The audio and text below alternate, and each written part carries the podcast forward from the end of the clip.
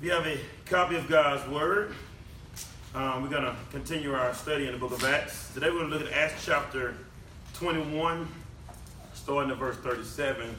We'll go over to chapter 22 to verse 21 of chapter 22. So we were making our way through Acts, and um, wow, we actually are coming to the end of the book of Acts. It's been a great study here. Um, last week we heard about how James, we called him Uncle James, played a role in um, trying to help Paul. And when he came to Jerusalem, when those were Judaizers were trying to bring faults against him, Uncle James tried to pretty much give Paul some wisdom to try to cut down on all the conflict that was happening. But come to find out, that still wasn't enough. The people still got Paul and tried to kill him.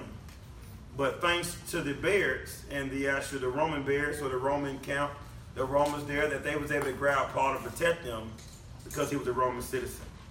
So I'm going to read it verse 37, a couple verses in 22, and we can, I'll be talking more about the verses throughout the message here this evening.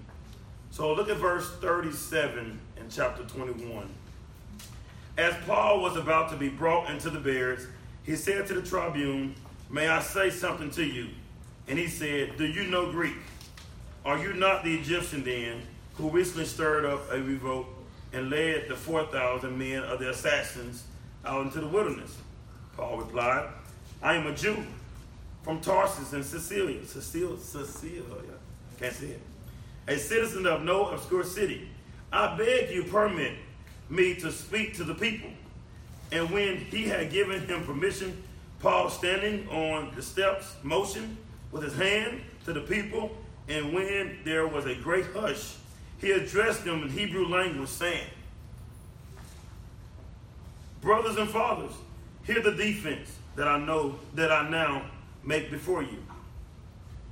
And when they heard that he was addressing them in the Hebrew language, they became even more quiet, and he said, I am a Jew, born in Tarsus of Cilicia but brought up in the city, in this city, educated at the feet of Gamaliel, according to the strict manner of the law of our fathers, being zealous for God as all of you are this day. I persecuted this way. Which the way is the Christian church. That's what the word way means. To the death. Binding, delivering to prison both men and women, as the high priest and the whole council of elders can bear me witness. From them I received letters to the brothers and I journeyed toward Damascus to take those also who were there and bring them in bonds to Jerusalem to be punished. Look at verse 6 in chapter 22. As I was on my way and drew near to Damascus, about noon a great light from heaven suddenly shone around me. And I fell to the ground and heard a voice saying to me, Saul, Saul, why are you persecuting me? And I answered, Who are you, Lord? And he said to me, I am Jesus of Nazareth, whom you are persecuting. Now, those who were with me saw the light, but did not understand the voice of the one who was speaking to me. And I said, What shall I do, Lord? And the Lord said to me, Rise and go to Damascus, and there you will be told all that is appointed to, for you to do. And since I could not see because of the brightness that, that, that light, that light, I was led by the hand by those who were with me and came into Damascus. Verse 12. And one of Ananias, a devout man according to the law, was well spoken of by all the Jews who lived there, came to me and standing by me and said to me, Brother Saul, receive your sight. And at that hour, very hour, I received my sight and saw him. And he said, The God of our father appointed you to know his will to see the righteous one and to hear a voice from his mouth. For you will be a witness for his for him to everyone of what you have seen and heard. And now, why do you wait? Rise and be baptized and wash away your sins, calling on his name. Verse 17. When I had returned to Jerusalem and was praying in the temple, I fell into a trance and saw him saying to me, Make haste and get out of Jerusalem quickly because they would not accept your testimony about me. And I said, Lord, they themselves know that in one synagogue after another I imprison and beat those who believe in me, believe in you. And when the blood of Stephen, your witness, was being shed, I myself was standing by and approving and watching over the garments of those who killed him. And he said to me, Go, for I will send you far away to the Gentiles. In verse 22, up this word, they listened to him, then they raised their voices and said, Wait with such a fellow from the earth, for he shall not be allowed to live. We're going to stop there. Let me pray for us and ask the Lord to help us in what we just read here today. Our Father God in heaven, Lord, we thank you for your grace and your mercy, Lord, for bringing us back today. Uh, Lord, every all scripture is profitable, Lord, for the believer. So, Lord, even in this test right here, Lord, it's good for us to hear what happened to Paul and your work in the life of Paul. So, Lord, allow us, Lord, to be attentive to your word. Let us not be distracted, Lord, of what's going to be happening later on this week, what's going to be happening later on tonight, or what's going on right now. Um, Lord, we ask you, Lord, to allow our minds, Lord, to be consumed with your glory. And let us be, Lord, um, uh, just expecting, Lord, you to give us a word, Lord. So, Lord, we ask you, Lord, to give us a word right now. And I encourage us, Lord, at this time. In Christ, let me pray. Amen. I was, um, as I was studying and preparing the test for this week, and I was just so amazed how Paul actually gave his testimony on his life as an unbeliever, Hebrew, his conversion, but also as a believer, what is his life like now? Some of you parents here, or some of you guys may ask, you know, know, may ask someone as someone that's a believer. You might ask your kids and everything, just what is the gospel? Or you might go out into the community, you might meet someone and say they're a believer. You might ask them, what is the gospel? What does it mean for a person to profess Christ? And a lot of times you want to hear those certain things. You know, what was your life like before Christ? What's your life like right now? I mean, what was your life, you know, like at your conversion? And what's your life like right now? One article said this right here five questions to ask when your child professes the faith is that God gives parents the holy calling of raising children in the discipline and instruction of the Lord. Our most important work is to help them understand the gospel so they might trust in Jesus and be saved. But most Christian parents face a major question. How do we discern whether or not our kids have fully, truly come, come to Christ? And for us today here, it might not just be kids, but what about us in this room? Or what about those that you are pointing to, or those around you at times? And for them to profess Christ, what kind of question, what things are you thinking through in it? So what question that? So this article gives us a couple questions to ask, and these questions kind of spark what Paul was sparked in the sense of what Paul has proclaimed before these people here. Listen to these questions. The first question they said ask their children is, do they know they need a Savior? And it goes on to say, awareness of sin and of the need of a Savior is an absolute necessity in conversion. Number two, do they understand Jesus' death and resurrection? If your child show awareness of and conviction for sin, begin to talk about, talk to her or him about Jesus. You aren't looking for a discourse on hypostatic union or penal substitutionary atonement. But you listen to some basic things of what does it mean to be a Christian. So the second was, do they understand Jesus' death and resurrection? So, KJ, I know you're a scholar, so I know you want to explain penal substitution. You maybe can explain it to Greg. But the second question should be, do they understand Jesus' death and resurrection? Number three, do they believe they are saved through repentance and faith? You must make sure your children get this. For by grace you have been saved through faith that is not of yourselves. Good works and more baptism or faithful church attendance don't make them a Christian. Repentance and trust in Christ does. Amen. Number four, good question he asks here. Do they show sign of new life? Signs of the Spirit work in your child life are not as evident as they might be in an adult. Your six year old isn't going to have a testimony like a man with a notorious past. But a child's salvation is equally uh, miraculous. If they have trusted in Jesus, your children have been born again, and the Holy Spirit dwells in them. They will show evidence of conversion. Number five, are their decisions coming from external external pressure? They goes on to say the invitation system. You guys know like Vacation Bible School. The invitation system, pressure packed Vacation Bible School, kids camp. And friends being baptized can pressure your child to make a profession of faith without actually grasping the gospel. And he goes on to say in Baptist churches, children sometimes ask why they can't take communion or here, in here. Because you haven't been baptized yet. They might have heard that. In their mind, the solution seems simple. Then let me get baptized then so I can take communion. You can never be certain your child has pure motives for wanting to follow Christ. But you should examine any outside forces exerting pressure on them. Ask what made them start thinking about Christ. Do they merely want to take the bread and cup, or do or did the meaning behind the communion draw them to Jesus? Do they merely want to please you, the parent, or their youth leader, or do they want to obey, obey Christ? Well, these five questions are really good, and they mention these for five questions to ask when your child professes Christ. Christ. But I think these questions are still good even for us today, even as adults. And I would say these questions right here are actually what we're going to hear in Paul's testimony here today. Paul's going to be able to share, I read some of it already. Paul shares with us what it's life like before Christ. If he truly converted, I mean, Paul is, is going to some, some, some, show some type of fruit of the Spirit.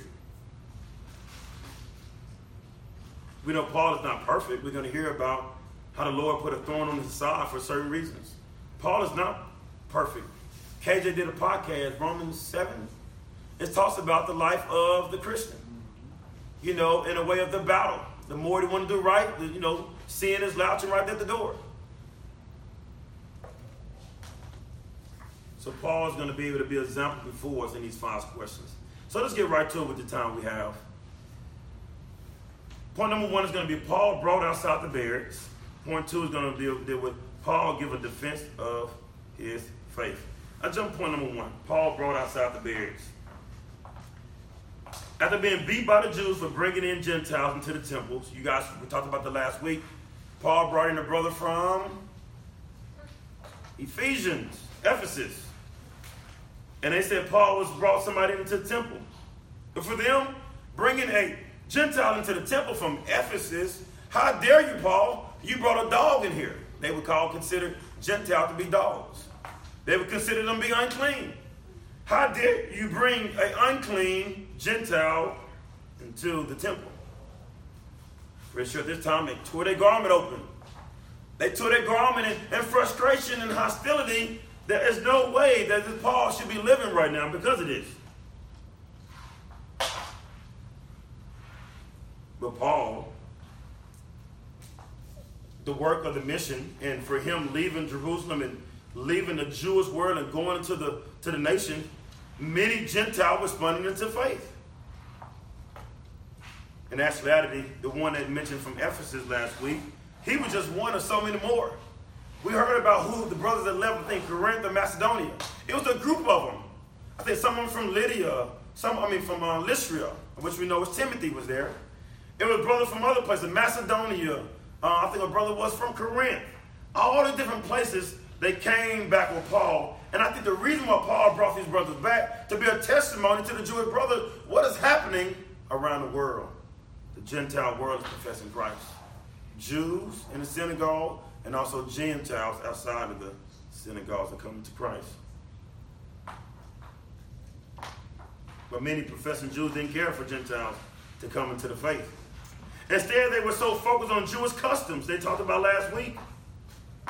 And they brought charges on Paul for his failure to abide in the Jewish customs. One of the Jewish customs talked about in the past is circumcision. Other Jewish customs are saying now Paul is not keeping the law of Moses anymore.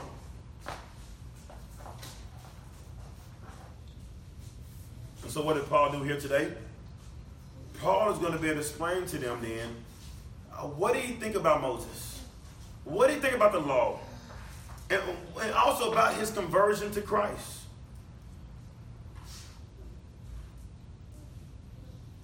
But Paul was ready for this too, though, y'all. You guys remember when the evangelist Philip, he talks about this in 21. The evangelist Philip and Adam, uh, I think they came to, from Caesarea, they was in Caesarea, and Agabus, Agabus, that prophet, he told him, take the belt, told Paul give me your belt, and he tied the belt around him, and he gave it to and said, this is what this means. The one who owns this belt is the one that's going to be arrested and given over to the Gentiles. And they start weeping like, Paul, you're going to be arrested going to the Gentile. Bruh, stay in Caesarea. Do not go to Jerusalem. But how did Paul respond? One of the beautiful words in all scriptures. Y'all remember? Y'all remember? Let the word of the Lord be done. He wasn't afraid. Paul was willing to lose his life right here. He said, Let the word of the Lord be done in the midst of this. And for them, I'm pretty sure they broke out crying. They knew that now this was going to be the end of Paul's ministry. When Paul, they knowing that Paul about to be arrested to give it up to the Gentile, we're not going to get this brother back.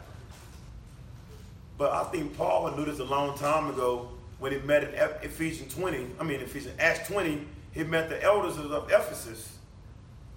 And he explained to them, they weep and they cry for him. So Paul right here he's okay that they're going to bring charges against him about Jewish customs.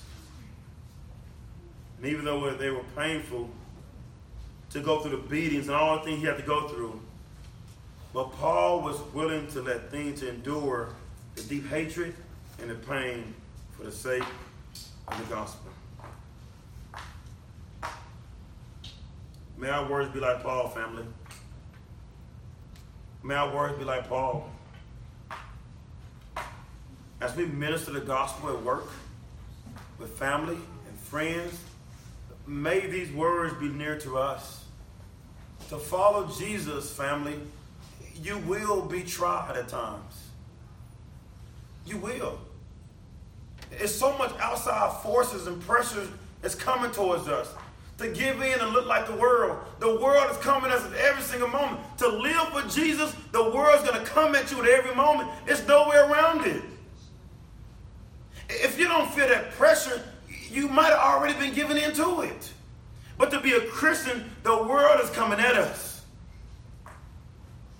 We're not going to get a pass. The world wants to bend. Look at commercials now. The world wants to accept so much, so much. And Christian, we're giving up so much ground for the sake of compromising. And I don't mean in a way of, and it's yeah, we some things we can let go. It don't matter what color my shirt is, right? That's not essential, you know. But it's some essential things that that are found that, that, that are that are grounded in our faith. At times we're tempted to compromise on those things. So Paul is faced with this. Paul has the opportunity to compromise and he avoid getting beatings. If Paul compromised and getting beatings, family, we wouldn't hear the rest of this book of Acts. He'd been let go, right? He'd been let go, and we won't hear the story that he goes to Rome, and what happened when he gets to Rome. All the things that we hear later on in Paul's life, we won't get it.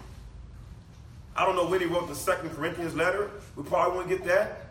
Um, the letter to Titus, I don't, I don't know when he wrote that particular letter. It's a lot of things we probably wouldn't get if Paul compromised in this moment. But family, Paul didn't compromise. Family, may we be faithful, not compromise. And I don't know the things in your lives, your life, that might be tempting for you to compromise on. If you don't see those things now, they're coming. They're coming, they're coming. But I say this, family, you hold on to the faith. And you repeat to yourself over and over again no matter what I have to lose in this, I'm going to hold on to Christ and let his will be done. But Paul just didn't say, let the will of the Lord be done. he believed it too. He believed it. We notice by the second point here how Paul gives a defense of the faith. Paul was questioned about his background by the Roman soldier. Look at verse 37. They were curious that Paul was, same, was the same man as the Egyptian that started a revolt. And he said, Do you know Greek? Are you not the Egyptian then who recently stirred up a revolt and led at 4,000 men of the assassins out into the wilderness? The Roman soldier don't really know Paul. But he actually mistaken Paul as the Egyptian. A Hebrew Israelite listening to this, I see they saw Paul as Egyptian. That brother, that brother was black. But that's not what he's getting at here. So Paul responds with the explaining that he's not the Egyptian. That he's a Jew. Because if he's Egyptian, the Roman soldiers are not going to let him speak. Because the Roman soldiers want to keep the peace. The only way the Roman soldier is going to let him speak if he's actually a citizen of the Jewish people. Come to find out, Paul explains to them he is. And what Paul is about to do here, he's about to explain to them first, he's about to give them reason for allow him to speak. And we're going to be able to see this. It's going to be divided in three things here. Paul is an unbeliever, his conversion, and believer. But first, he's going to start off with first, he's just explaining that I have the right to say something here because I'm Jewish. The charge that the people bringing against me, I brought a Gentile in the temple, that I'm not a believer, I'm not a Jewish person. Let me first make this clear I am Jewish. How do we know? Look at verse 39. Paul replied, I am a Jew. The word Jew, you guys see it often, J E W, Jew. It's just another word in the form as the word comes from the word Judah. Everybody in, in, within the Israel people is not from the tribe of Judah. But it was the dominant tribe. It was the tribe that Jesus came from. So that all the Israelites was called Jews, but in actuality, only the Jews are the Judah, the, the people that from the tribe of Judah. Do we know from different tribes today? No. They're all blended together now, and some of them try to take names and, and try to go back and everything, but for the most part, the Jewish people are all blended together to now, today. And Paul said he was a Jew from Tarsus of Cilicia, a citizen of no obscure city. You guys remember in Acts 6, before Stephen was stoned? This was one of the places, Tarsus of Cilicia, was one of the places that was mentioned. So this is legitimate that possibly Paul was there in the synagogue before Stephen was actually stoned.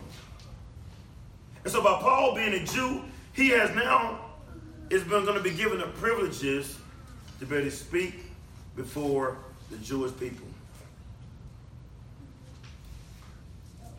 So the Greek soldier gave him permission to talk. He said, I beg you, permit me to speak to the people.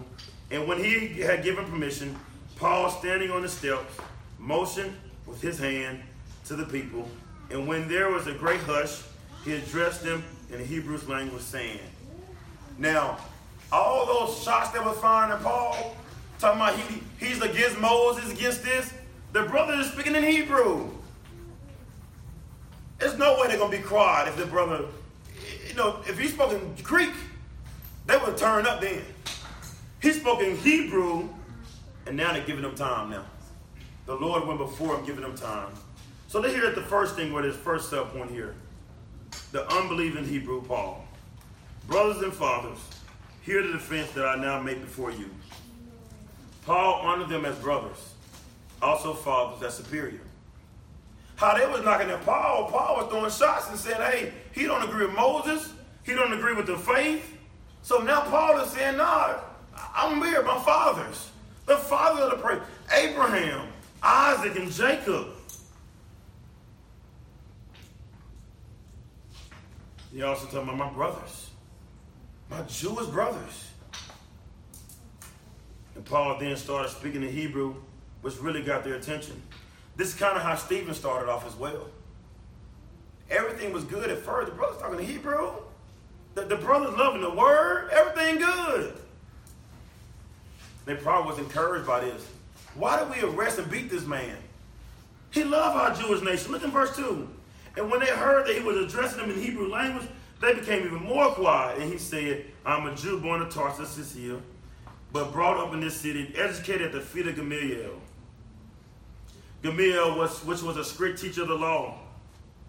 He was a strict teacher that he taught the law of the law of the law of the law of Judaism.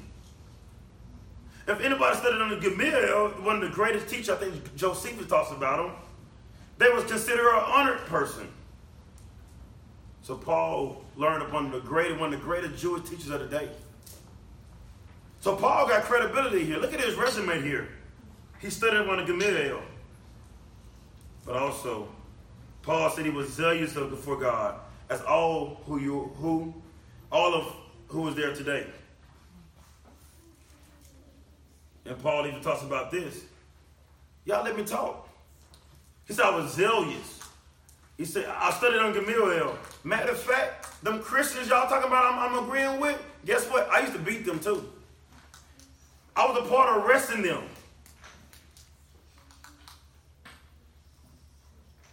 So Paul admitted that he helped destroy the Christian group, the way.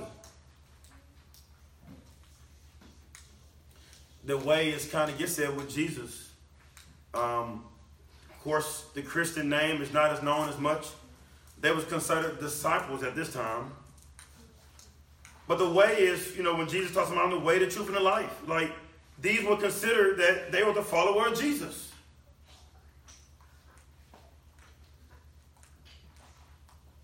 And Paul said he couldn't stand them. He persecuted anyone that followed Jesus. Any disciples of Jesus, he persecuted all of them. He was actually given letters by the high priest to find the Christians to meet uh, Christians in their meeting places to arrest them. So right now, I'm pretty sure they're patting Paul on the back, aren't they? Paul, we like you. You arresting them? We like you, Paul.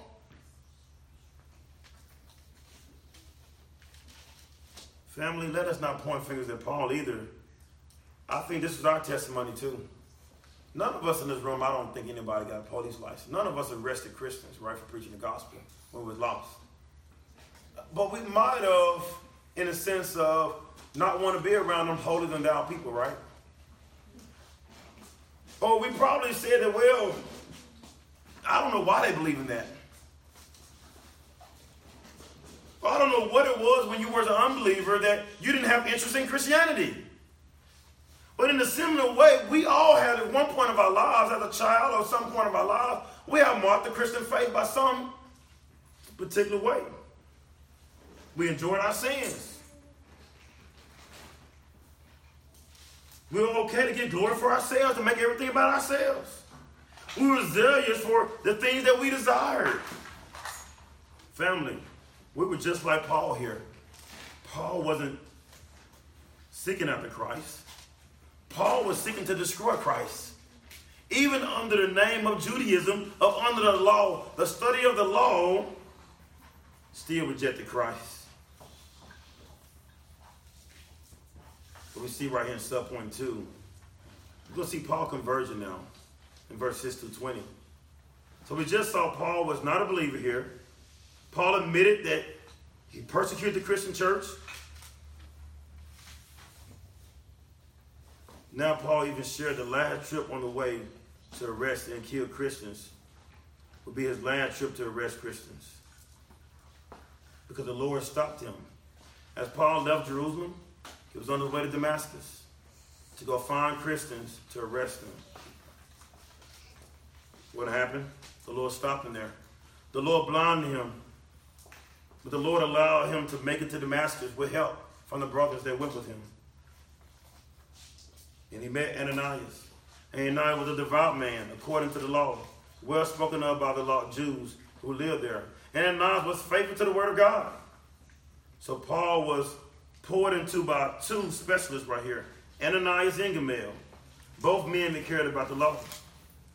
So Paul was adamant that they know that, that these men, that the people that he's before, they knowing who Paul ran into, Ananias and Gamaliel.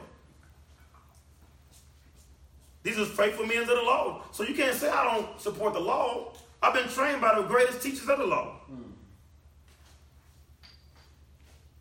And they were faithful for the law, to further support Paul as a faithful to the law as well. But Paul finna switch the game up on them, y'all. Y'all know how they, you know, them cars y'all be turning and switching the game up on them? Paul finna switch it up. Paul is drawing them in now. About to convert, yeah. Y'all agree I did be some Christian. I did do this to the Christians. Now Paul finna switch it up on them now. But something else happened to Paul besides him being blind. Look at verse 16. And now why do you wait? Rise and be baptized and wash away your sins, calling on his name.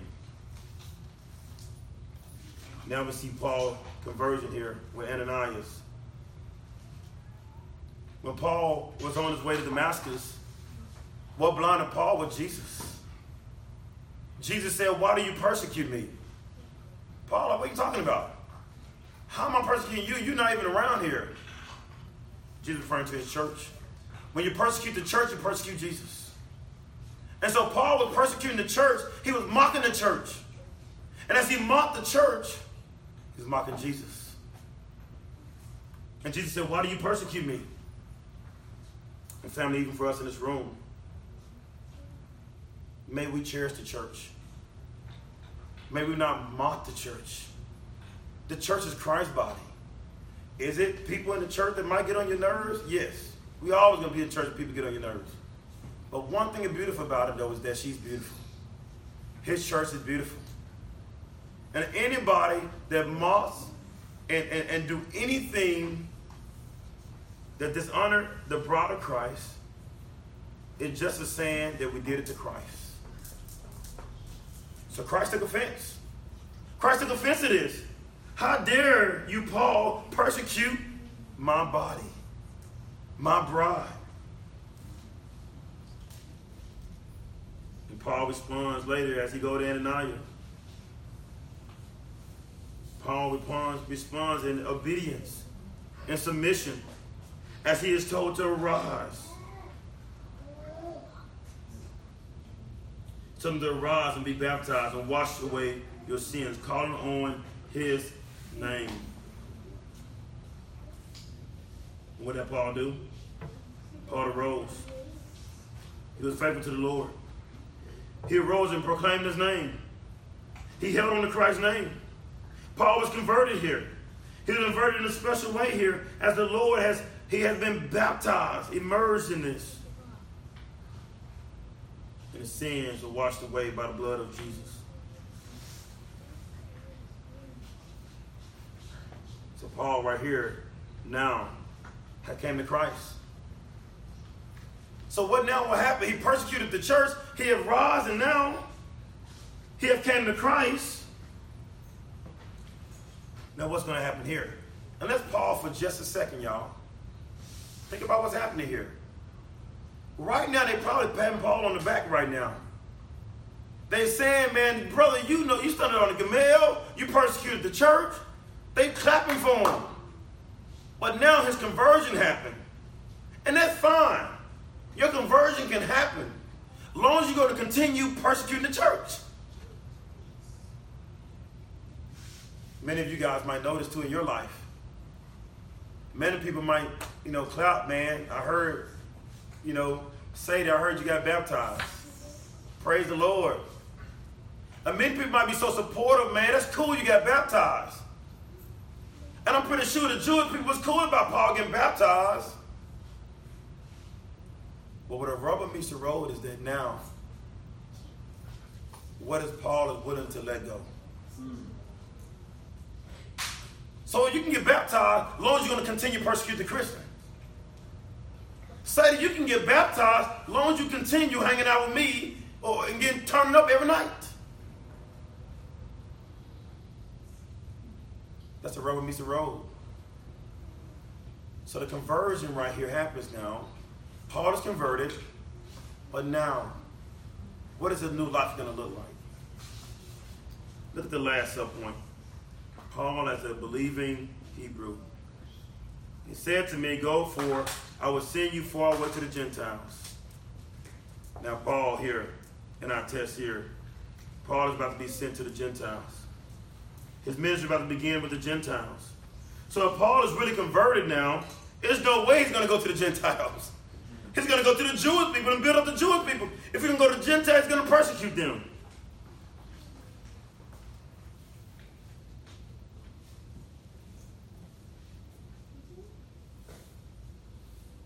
What happened here is that Paul doesn't do that.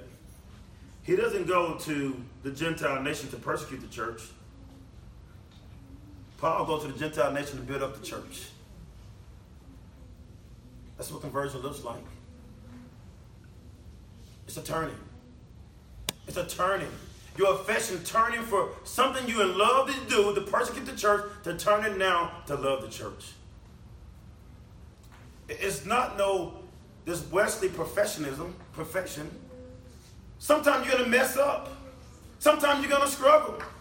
Sometimes you're gonna look like an unbeliever. But one thing about it is that you hate your sins now. One thing about all believers that they hate their sins. Now it might be some sins that you might not know of or something, or it's something that might be hidden, the Lord haven't exposed it in your life. But one thing about a true believer is that a true believer, they might be struggling with a particular sin for a while. All of us in this room got certain sins we're struggling with.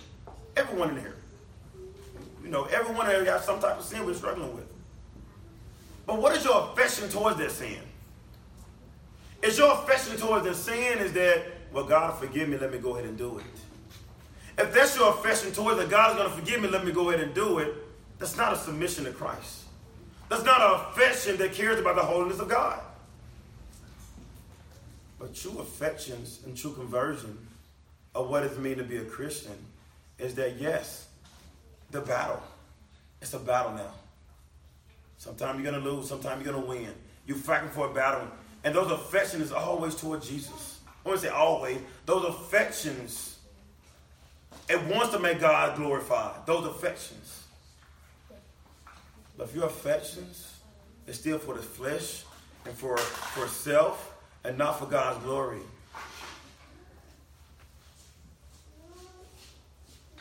that's not biblical conversion.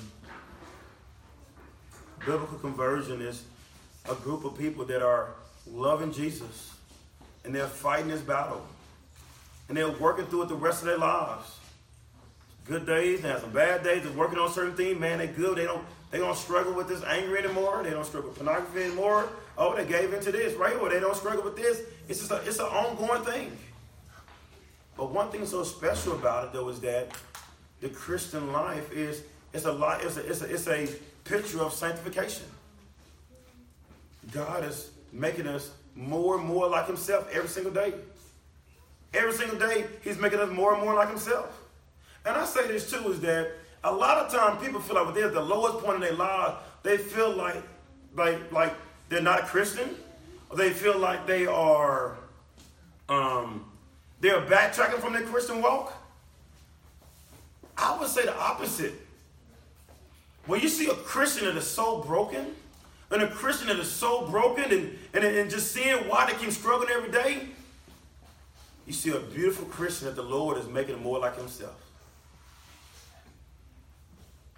Because now the Lord is showing more things about themselves. There's a reason why the Lord don't give us everything at every moment.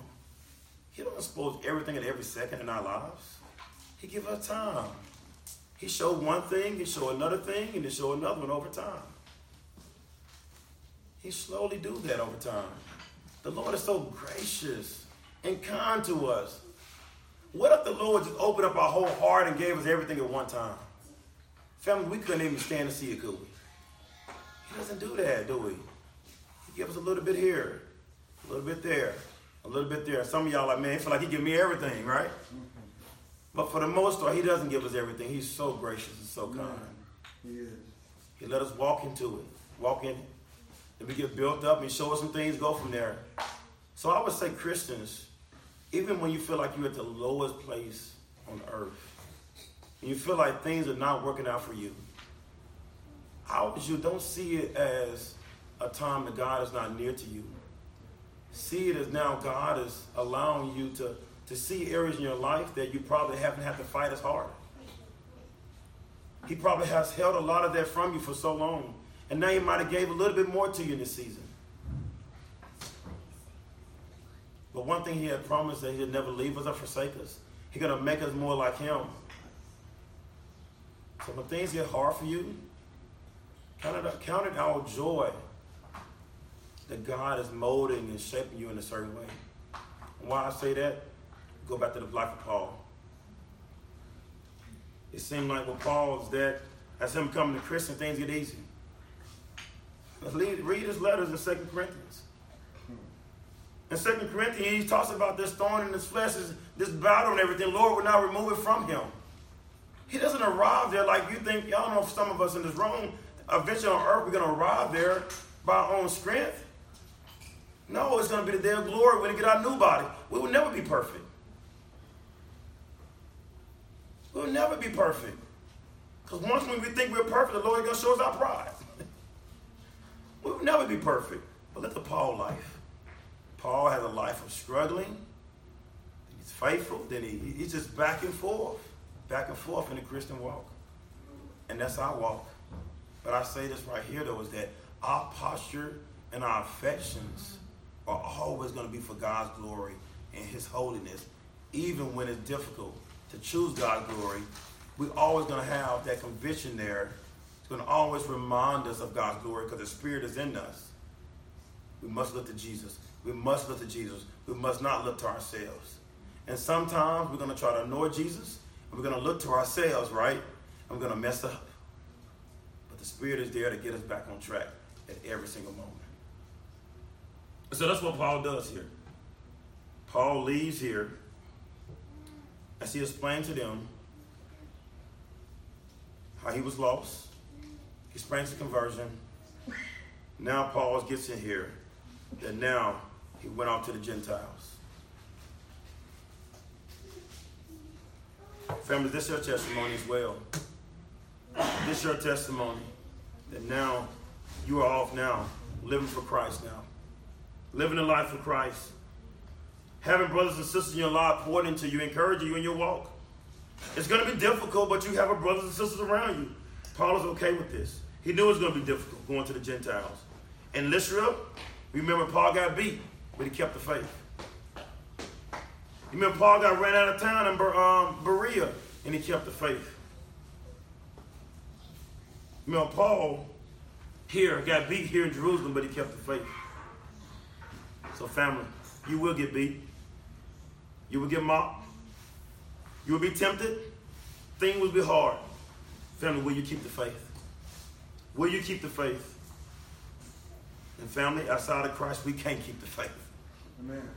Only way we can keep the faith is by Him and His work. So I say for you guys here today, you might be weak and you feel like giving up. I say this the good thing about it that your faith is not dependent on you. Your faith is dependent on someone outside of you.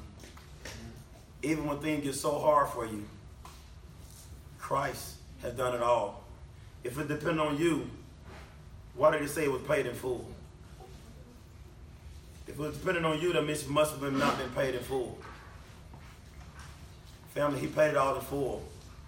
Your salvation depended on Christ. Look to him even in your weakness. Look at him in your failures. Look to Christ. And as you look to Christ, he has a, a, a, a this comforting spirit that he continually gives to us day in and day, uh, day out. Saying you're going to be okay. I'm going to make you more like me in the midst of that. So keep your heads up and be encouraged by Christ. And as we, in the next couple weeks, we're going to now going to hear now as Paul going to move on. This was actually to the Jews. And uh, now we're going to hear the flogging and all those other things going to happen with the Romans. And you're going to be the Roman Council.